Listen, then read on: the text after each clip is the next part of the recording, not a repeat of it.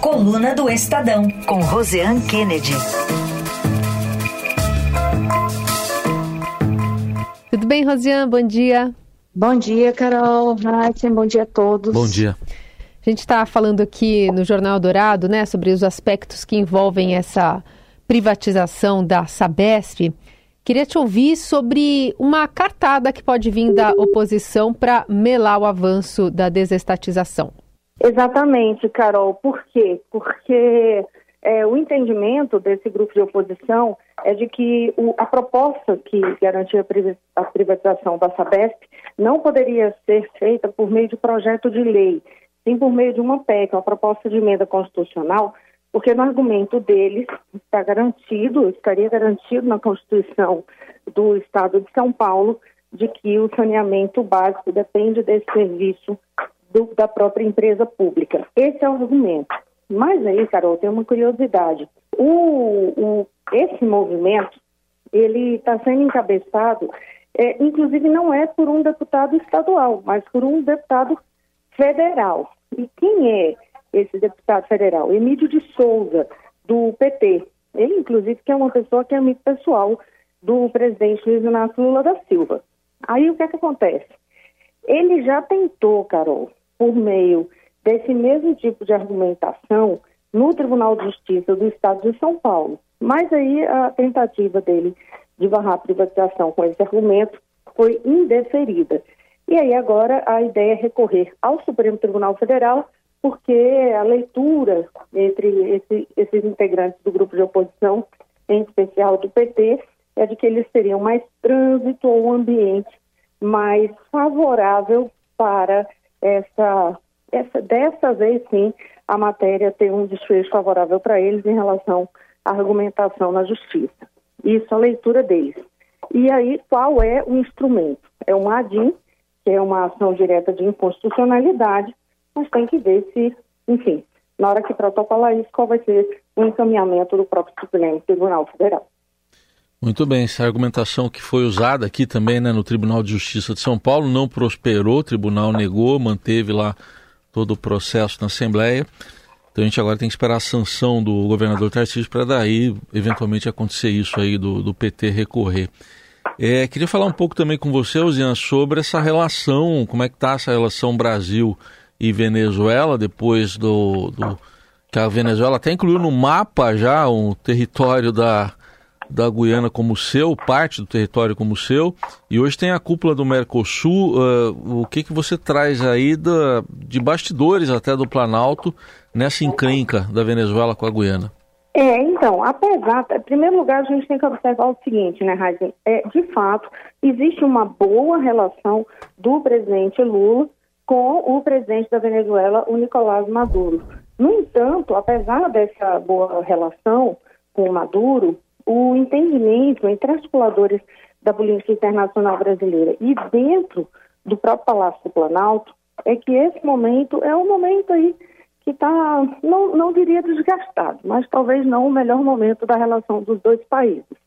É, inclusive, existe uma pressão, até mesmo internacional, para que o governo brasileiro tome uma postura mais firme em termos declaratórios, do presidente Lula ser mais incisivo sobre a defesa do território ainda com a Guiana. No entanto, é, existe uma, uma tentativa de evitar entrar numa polêmica muito direta, por quê?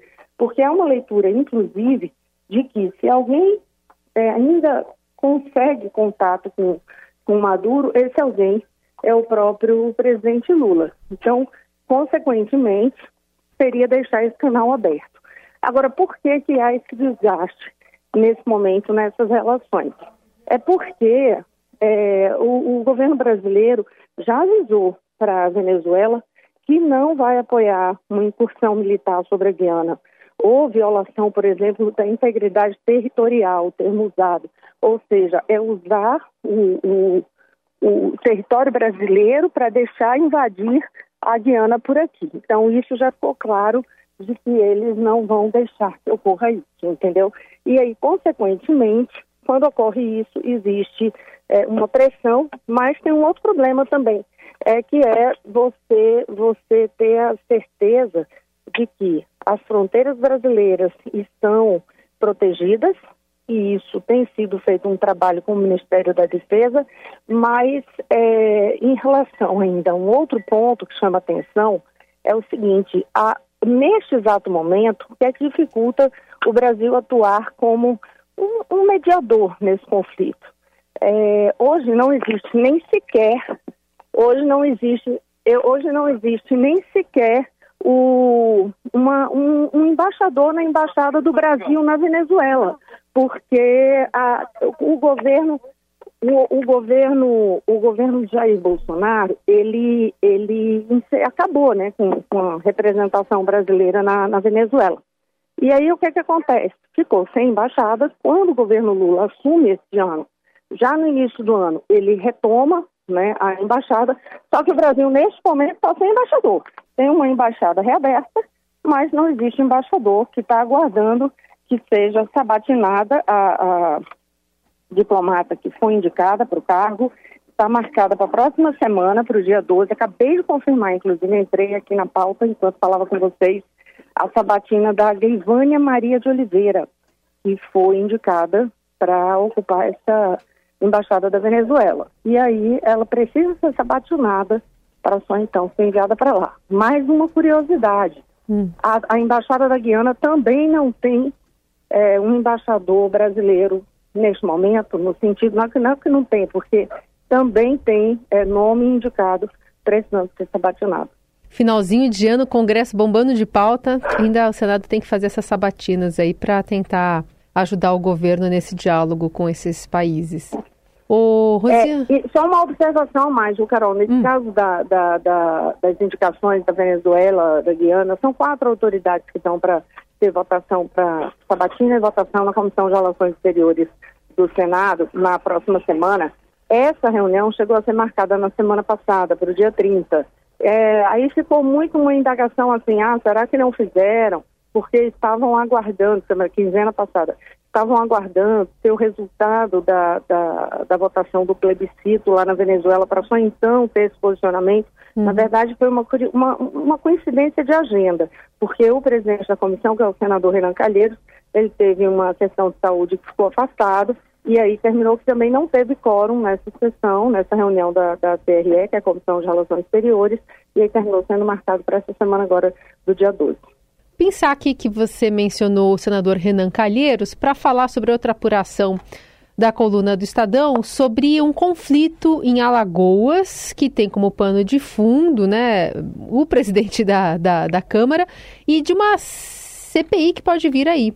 É, a, o próprio senador Renan Calheiros foi quem fez o movimento para ter a instalação dessa CPI, a CPI da Braskem. Já faz uns dois meses é, que ele vem trabalhando nessa possibilidade de fazer uma CPI da Braskem para trazer a discussão sobre aquela situação de Alagoas que resultou já no afundamento de cinco bairros.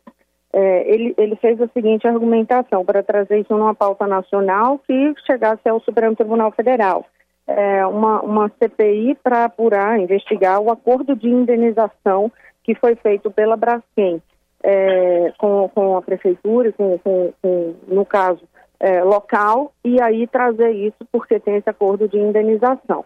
E ressaltando que a Braskem tem contratos com, com empresas como a Petrobras, por exemplo. Então, esses são pontos que fazem com que haja essa tentativa de nacionalização de uma CPI, porque, claro, o grupo que é, do, do, grupo político oposto ao de, de, Renan Calheiros entende que não, não deveria ser é, em Brasília essa, essa comissão, deveria ser é, local, uma CPI local. Mas, enfim, o fato se arrasta anos. Este ano, a, situação ficou mais crítica nas últimas semanas, com revelações, inclusive, sobre alertas que tinham sido dados e o afundamento de outras áreas. É, e o que gera uma crise nesse momento no cenário político sobre esse caso, que ninguém tem dúvidas de que precisa ser investigado, se vai ser CPI, se vai ser CPI no Congresso ou não, a questão é, precisa de uma apuração, a gente está vendo os danos que estão sendo provocados, os riscos a todas as famílias, é, mas essa CPI, ela tem um embrólio político que envolve dois caciques alagoanos, o próprio Renan Calheiros e o presidente da Câmara dos Deputados, Arthur Lira eles são é, rivais políticos no Estado.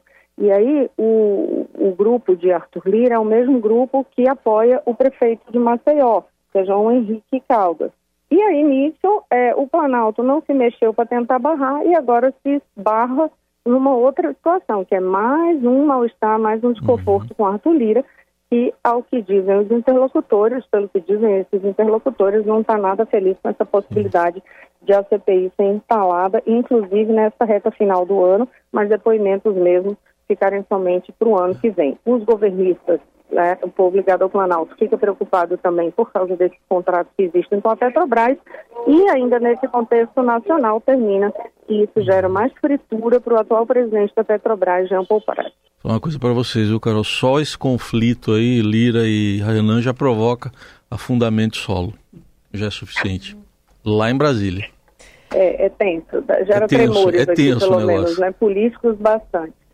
Muito bom. Rosiane, obrigada por hoje. Bom trabalho aí. Até semana que vem. Até mais.